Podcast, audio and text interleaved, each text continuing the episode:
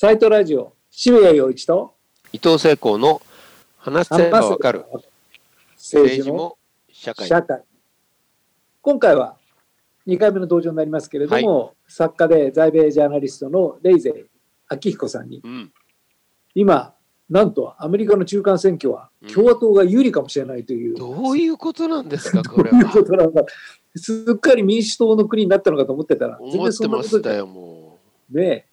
その辺のことをちょっと知りたいですよねう。私もうレレーゼーさんのあの喋り口で知りたい、そうですね。うん、全部頭にスーッと入ってくるから そうですね素晴らしいと思いますはい。じゃあ、お呼びしたいと思います。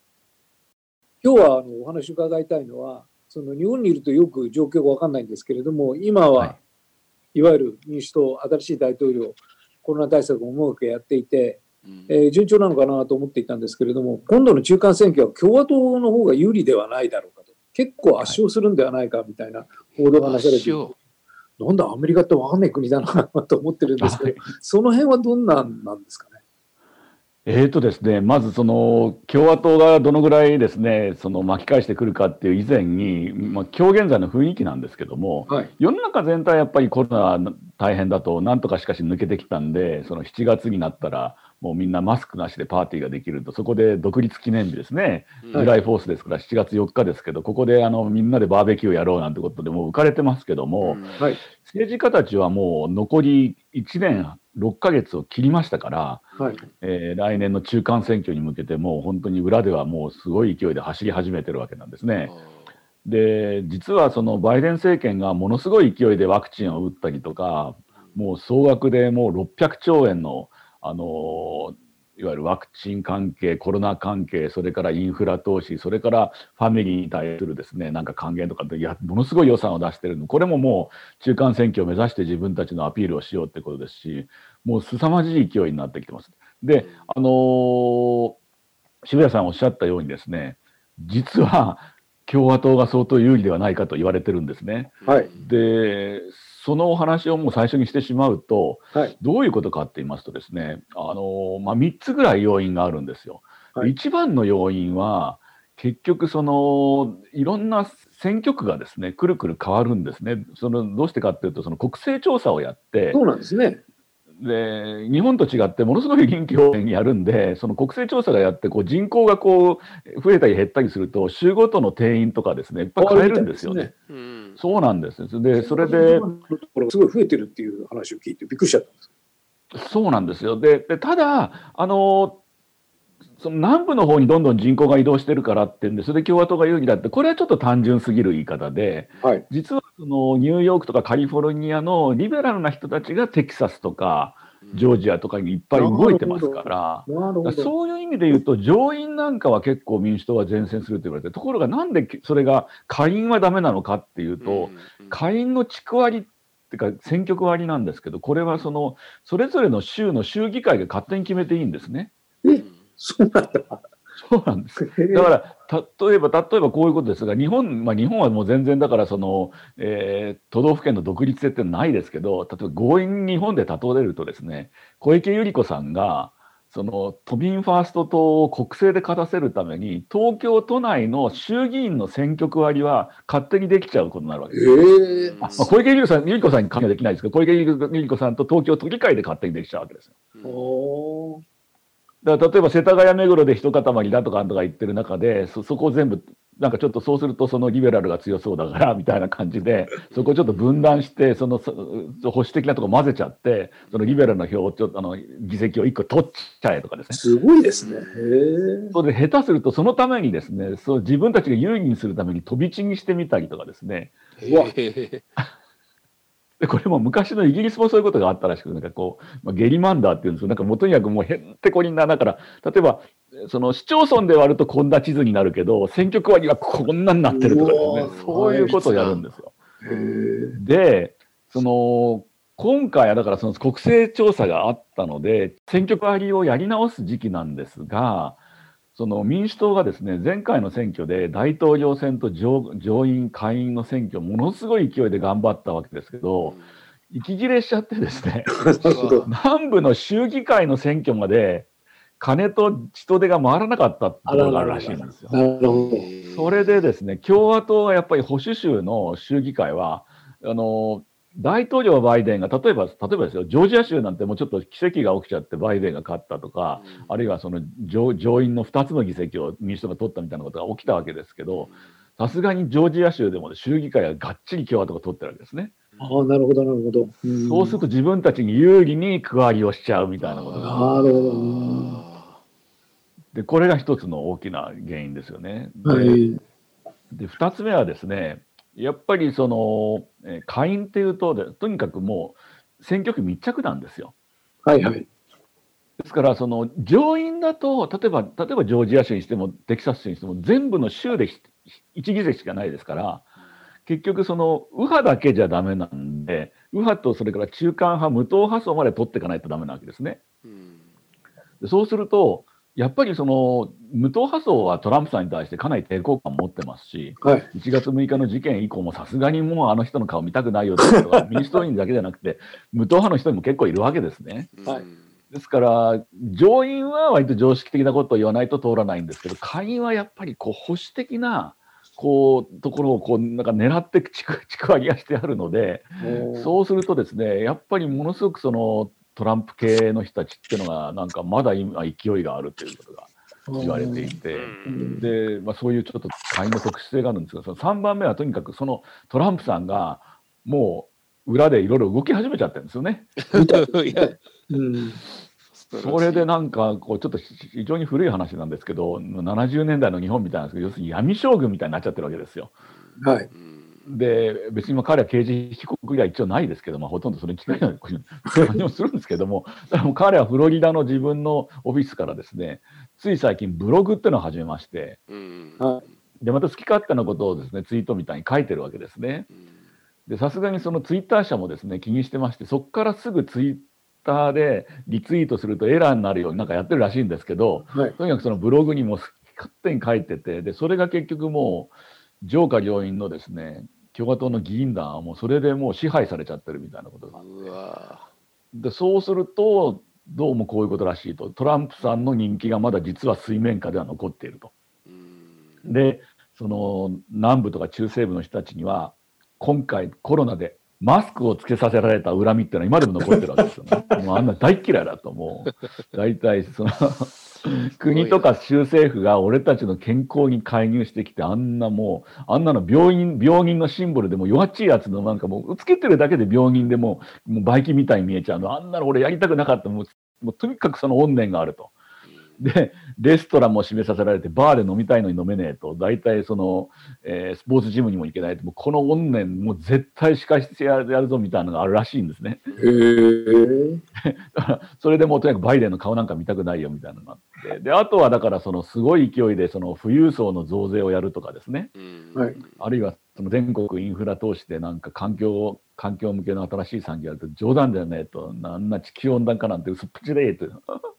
もうガンガン石油燃やしてですね、石炭掘って、イエーイ、アメリカだぜ、水族業だぜ、みたいな、いっぱいいるわけですよ。でそういう人たちは、例えばその CNN とか NBC とかとですね、ニューヨーク・タイムズばっかり見てる人たちは、とりあえず今、バイデンのことしかこの1月以降やってないですから、はい、そういう人たちはもういなくなったように思ってるわけですけど、実はいっぱい残ってるわけですね。はあだからそれを使った選挙マシーンが動き始めると下院はちょっと大変なんじゃないかということが言われてるでこれがだからそのどうして共和党が有利と言われるのかということになると、まあ、多分そういうことですね。いやあのチェイニー議員が解任されちゃったじゃないですか。はいはいはい。あれがえー、こんなことが起きるんだっていう、まあ、まさにその闇将軍じゃないですか、はい、あれは反トランプキャンペーンをやったがためにトランプ大統領の下銀に触れて追い出されちゃったわけですけれども、あれは共和党議員はそれに同調しちゃうんですよね。はい、そういうもんなんです、ね、あれは。だからあれもだからそのケビン・マッカーシーというその要するに下院の院内総務ですね。いわゆる下院の共和党のボスですけど、はい、彼の言動なんか見てるとやっぱりすごくかわいそうといえばかわいそうって言いますかなんかやっぱりオリンピックとかあの世論の間で揺れてる日本の政治家にそっくりなんですけど、どこと言って失礼かな。どっちに対して失礼かよくわかんないんですけど、と に かく彼らはですね、1月6日の直後はもうこう言ったわけですよね。要するにそのああいう暴力は許さないと。それからもうバイデンが正式に大統領に当選したと、はいい、うことを言ったわけですね。はいで、今でもバイデンが大統領だってことだけは認めてるみたいなんですよ。はい。ところが、1月6日の以前も以降も、そして今も、トランプが選挙が盗まれたのであると、で巨大な不正があったんだって言い続けてて、これはもう事実じゃないってことははっきりしてるわけですね。はい。で、そのことに関して、もうあの人たちは、批判するのやめちゃったんですよね。おこれ批判できないと。バイデンが大統領だってことは、とりあえず自分たちが日々仕事をする上で必要なんで、一応認めますと。だけど、それ以外のことはトランプがついてる嘘だとか、1月6日にものすごい不祥事で暴力事件があったことも、あれも愛国者だとかって言い始めてるやつはいっぱいいますしね。とにかく、もう、もうとにかく、その、保守派の世論、トランプ派の人たちの票がなければ、自分たちはもう、あの、中間選挙で勝てないので、もうとにかくそれはもう屈服するしかないと。うんだ一人一人の言動を追っていくと、コロコロコロコロ変わってるわけですよ。だからもうトランプ時代なんてもうコリコリだなんてことを平気で言ってた人がですね、今また元通りになってなんかもう、とにかくトランプ派のことをですね、もう過ぎ寄るようなことを言ってて、で、結局チェイニーさんっていうのだけが一貫してるわけですよね。はい要するに、あの、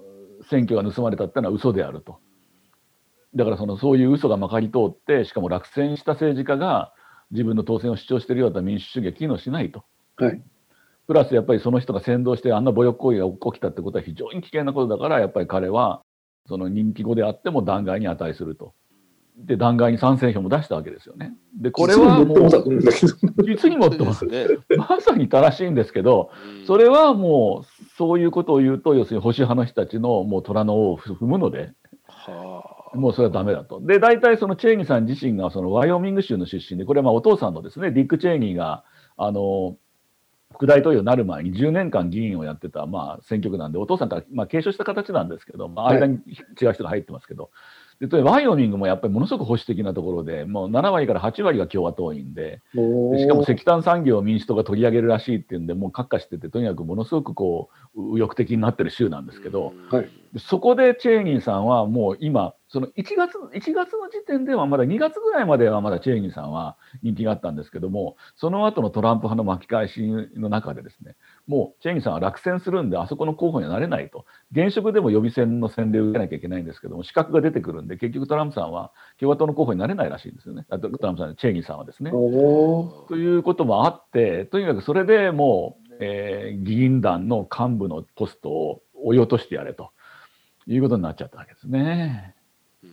でなっちゃったわけです。もうクビになりました。はい、うんそうですね。伊藤さん、なんか日本から見てるアメリカと、実際のアメリカの理由ってかなり違う感じがするんいやですけど、全然違いますね。やっぱバイデンが急にもうハンドル別な方向に切っておかげで、まあ、あのコロナとかのワクチンにも勝ってアメリカが、まあ、これ大変なバブルに入るぐらいの勢いになってみたいに見えてたんだけど、全然違うんですね。あいやいや、その伊藤さんね、それも正しいんですよ。うんだから、そのバイデンさんのコロナ政策を支持しますって人が60%か62%ぐらいいるんですよね。ですから、それはだから民主党支持者プラス無党派の中で一応常識うん常識的というか普通の人たちっていうのがいて、うんで残りの40%弱の人たちが、のかなりの部分が、要するに、いわゆる今でもそのトランプ、もうほこうなるとなんかトランプ教みたいな、なんか宗教運動みたいな感じですすね。うんそれがだから残っちゃっていて、で、で彼らの中には、もうマスコミが取り上げないメディアには出てこないんですけど、もうマスクをつけさせられた怨念、その他ももろもろ渦巻いていると。であとはだから、サービス産業とか、いろんなところでですね、失業を経験したりした人たちは、まあ、彼らはやっぱりその、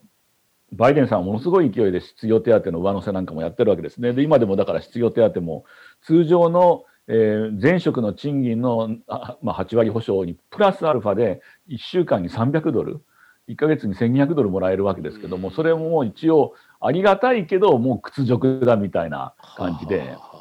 ありがたいけど屈辱だ、でもそっちの方が有利だから就職はとりあえずしないでおこうみたいな層がいるわけですよ。でそういう人たちがお金もらっておきながら、バイデンの野郎、こんちきしょうとかトランプトランプって言ってるわけですよね。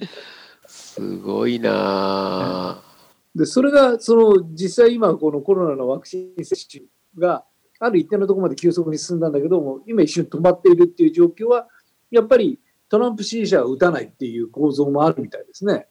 そうなんですね。だから、まあ、トランプ支持者もいろいろなんですけども、やっぱりあのトランプ支持者の中に相当そのワクチンに対するなんかこう疑いの目といいますかですね。あれはなんか陰謀なんじゃないかとかですね。なんかすごいな。なんかあのあの中国製のなんかチップが入っててそれであの変えられちゃうんじゃあれを打ったらなんか自分を追跡されるとかですね。あとはなんかえーなんか赤ん坊の生き血が入ってて打つと死ぬとかですね。なんかいろんなこと言ってる人たちがいていわゆる Q, Q アノンの陰謀論みたいですね。中世みたいですね。いや本当にそうなんですけどあのー基本的にそのアメリカの保守の人って怖がりなんですよ。お例えばその銃規制に反対して自分がもう強力なマシンガンに近いような銃を持ちたいとかですねあれはやっぱり怖がりだから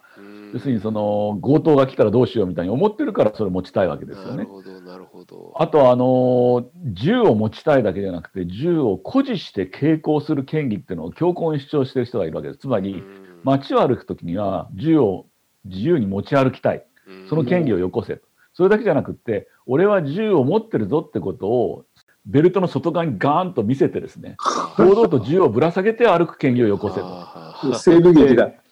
そうなんです。でで彼らが言ってるのはそのテキサスとかそのコロラドとかその辺ではある程度許されてるんでまあいいやと。だけど俺様はやっぱり アメリカ人だから一生に一度はニューヨークって拝みてえんだと。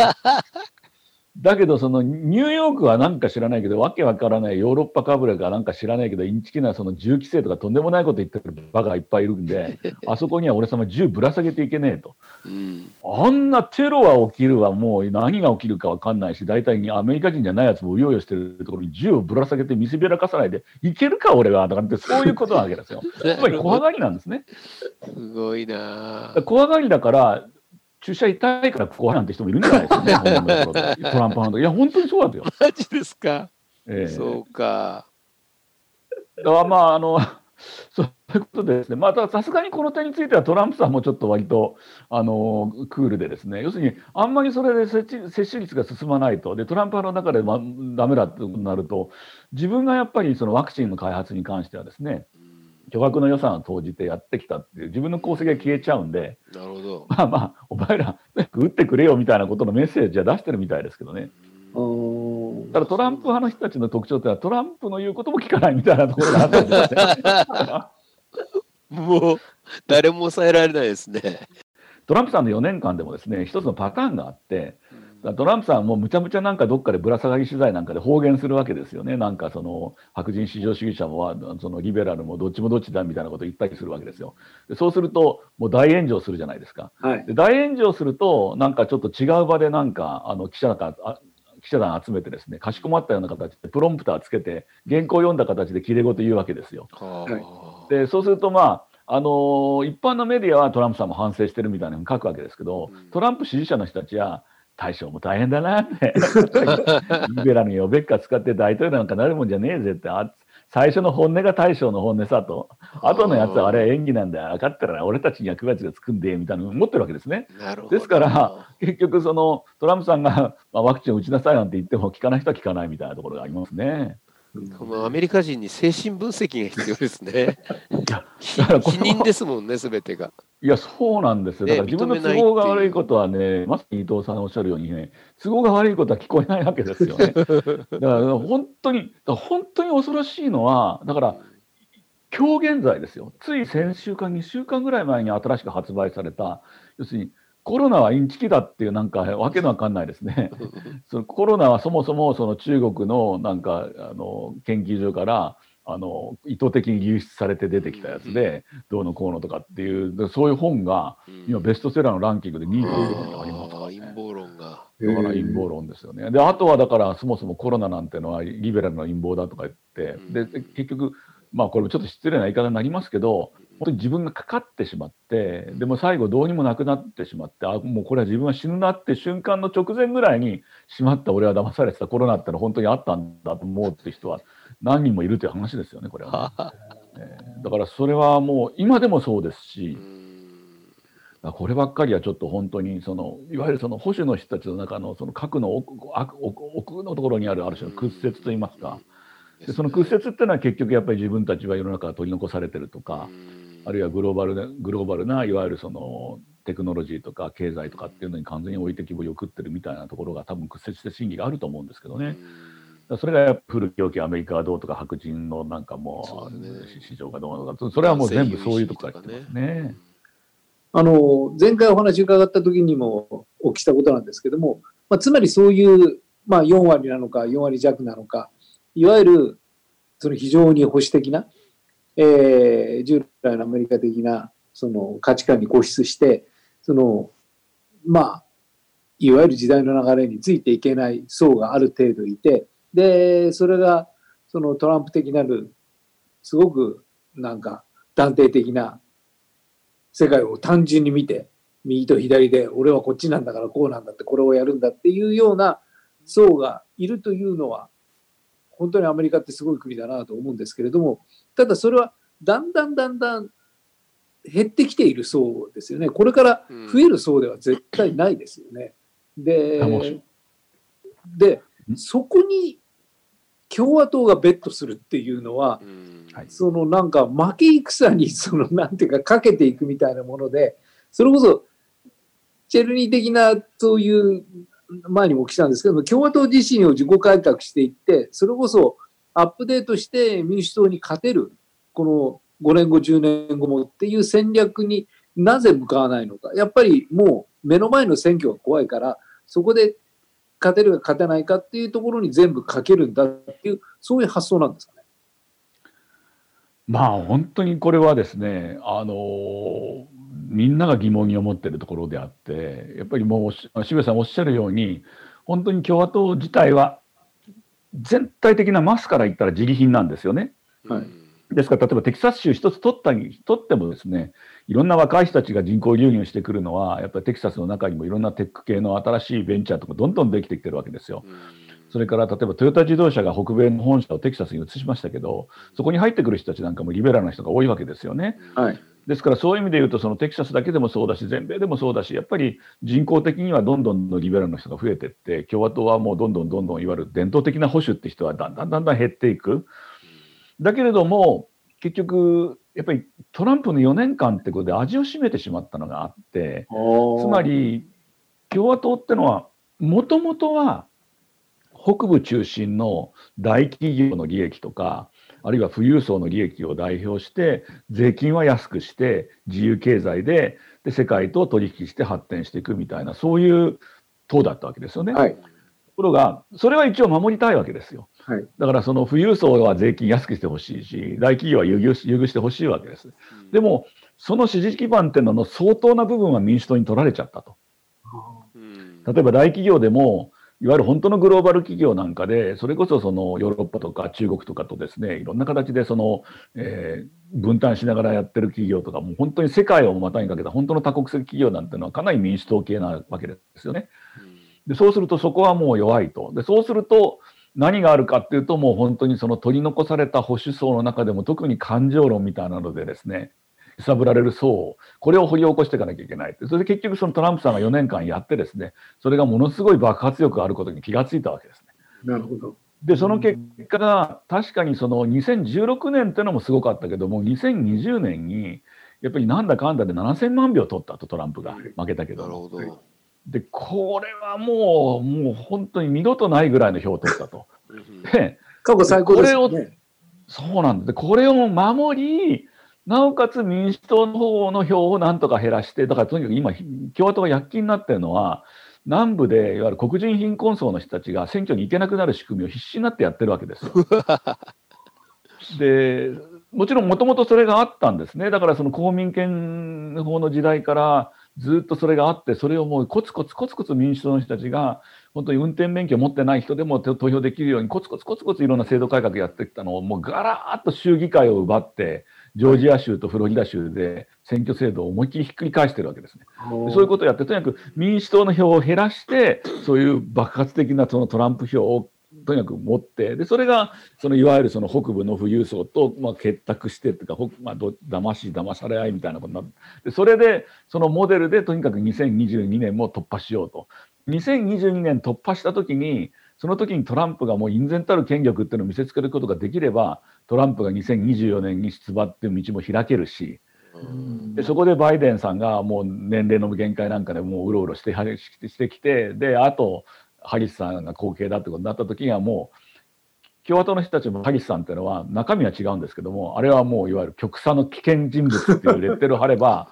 なんとかなると思ってるんでとにかくもうそれで押し通してしまえとでそうするともうとにかく口がで声がでかい方が勝つからみたいなそういう非常に荒っぽい戦略ですよね。だから長期的に例えばこれから向こう4年まあ、ともかくとして向こう8年とか12年16年ってことで見ればもう共和党の勢いは多分絶対伸びないと思うんです。ただやっぱりとにかく2022年と24年は今のやり方でトランプという札を切ればなんとかなるだろうと。そういう感じでしょうかね。なるほど、ね、どうですかねその実際にその現実性っていうのは高いんですかね？そこが非常に大きなポイントなんですよ。ですから、先ほど申し上げたその選挙制度をですね、いじったりとか選挙区をいじったりみたいなことで、なんとかなるんだっていう説があるんですけども、まさに渋谷さんがおっしゃる通り、おかしいんですよね、話としてね。そうですね。だって全体の数が減っていくわけですから。で、そこでやっぱりバイデンさんとしたら、もうそういうその小手先の技術プラスそのトランプさんのなんか魔術というかですね、魔力というか、悪魔的な、まあまあ、はっきり言って、まあ、悪魔教ですよね。ね、悪魔教というか、まあある意味で言うと、その一種のファシズムみたいなですね、うん、そういう運動はもうとにかくもうあるのは分かってると。だけども、正々堂々とか分かりませんけど、とにかくもう巨額の予算を投じてアメリカを作り変えてしまうと。そしてそれを約5割から6割の人があのついてきてくれてるやつを、とにかくやるわけです。で、問題は、だからそのバイデンさんの路線が成功するかどうかなんですね。なるほど、なるほど。これ2段階で、1段階目ってのはやっぱりコロナの制圧っていうのがなんとかなるかどうかですね。ですから、その彼らは7月4日の独立記念日はもう本当にウイルスに勝った独立記念日にしようってなんかエイリアンに勝った独立記念日にしようみたいななんか映画がありましたけど それと同じですけどとにかくウイルスからの独立記念日にしようってことをやってますけどもそれが本当にうまくいくのかだから今言われてるのは、そのファイザーとモデルナのワクチンは変異変異株にも相当効くってこと言われてますけども、それが事実であって、でなおかつ一定以上の接種率が確保できて、でその結果として、自分たちがやった結果として、7月、8月にもうアメリカが非常にほとんどノーマルに近い状態になっていくということができれば、まあ、それがいいわけですね。で、それができて初めて、その後のいわゆるその本当に異常な失業率がなくなってみんなが現場に復帰して経済が普通に回り始めた時によく言われるようなインフレになるよ、まあ、多少はなるでしょうバブルが膨れるよそうかもしれないでもそれが本当にそのアメリカの経済がガーッとなっていってその勢いのまま来年の中間選挙まで持っていくってこう2段階作戦なわけですよね。なるほどどっちも危険があるわけです。やっぱり、その本当にそのコロナがノーマルに戻れるところまで来るのかどうかってことが一つあるし、でその結果として本当にみんなが世の中がオープンしてみんながこう実体経済をわーっと盛り上げていってでしかもそれがバブルが破裂するわけでもなくインフレが暴走するわけでもなくうまくいって来年の秋までいくかってもこれもわからないわけですよね。なるほどね、うん、そこがやっぱりそのバイデンだけどもうバイデンさんはその道に突き進むことにしてますからやってますから。そうですねそうですね、うん、そういう感じですよね。でまあ、そのそれがもしうまくいかなくなると、それこそ FOX ニュースあたりがまた騒ぎ始めて、ですね、でそれにそのトランプ派、トランプ共電中がもう騒ぎ始めてみたいな形になっていくわけですね。まあ、よく言われることですけど、中間選挙って必ずその前の大統領選で勝った政党が負けるっていうのが一つの法則みたいになっていて、それは結局今おっしゃったように、まあ、成績評価になると。で、100点取れるわけはないんで、80点とか70点よくて、そうすると、その20点、30点を批判することが、まあ、負けた方は非常に容易になるっていう、まあ、構図があるから、まあ、突っ込みどころが出てくるわけですよね。だから、きっとバイデンさんも100点は取れないでしょうから、20点、30点のマイナスを持ちこたえられるかどうかっていうのが、それこそ共和党大勝利になるか、それとも民主党はそれなりな結果を出せるかっていう境目なんですね。そうですね、まあ、まさにおっしゃる通りで、ただやっぱりそのここ40年、30年ぐらいで、確かにおっしゃる通り、大統領選に勝った政党が次の2年後の中間選挙でほとんど負けてるわけです。ただ例外があって、はい、あの1998年のクリントン、はいはいはい、これはあのやっぱり2期目に入っってでちょうどそのモニカ・ルリンスキーのスキャンダルが炸裂する前で とにかくそのグローバルなそのいわゆるポスト冷戦のグローバルなエコノミーっていうのをそのいわゆるテックと金融でアメリカが独占して、もう本当にもう我が家の春になりつつあるみたいなところで中間選挙も勝ちましたね。であとはその2002年のブッシュがやっぱりその9-11のテロがあって、はい、アフガンに攻め込んででいよいよイラクもやるかみたいな中でもう愛国だ軍事だって言って団結だみたいなのやって中間選挙も勝ったこの2つが例外なんですよ。なるほどただそのよく言えば、この2つの選挙の特徴をバイデン政権は兼ね備えて、来年戦うこともできるわけですよね。ですから、そのもし、あのコロナを制圧して、もうあのこの異常事態を乗り越えたっていうことが一つあり、でなおかつ経済をもう本当の意味でもうとにかくものすごい勢いで金を突っ込んでいるけど、その分だけ実体経済もガンガン回って、インフレは多少怖いかもしれないけども、バブルは崩壊しないでガーッと来てるんだみたいになれば、98年みたいな勝利が望めるみたいなのは、だからそれにかけてるわけですね。なかなか、なかなか簡単な図式ではないなっていうのお話がハラハラしますね。そうですね。えー、あの、毎月毎月、きっと、あるいは毎日毎日状況は変わると思いますので、あの、その都度、いろいろお話を伺いたいんで、お話すごいリアルで分かりやすい。そう、すごいです。よろしくお願いします。これからも。ぜひお願いします。どうもありがとうございます。今後ともどうぞよろしくお願いいたします。今日はどうもありがとうございました。ありがとうございます。どうもありがとうございました。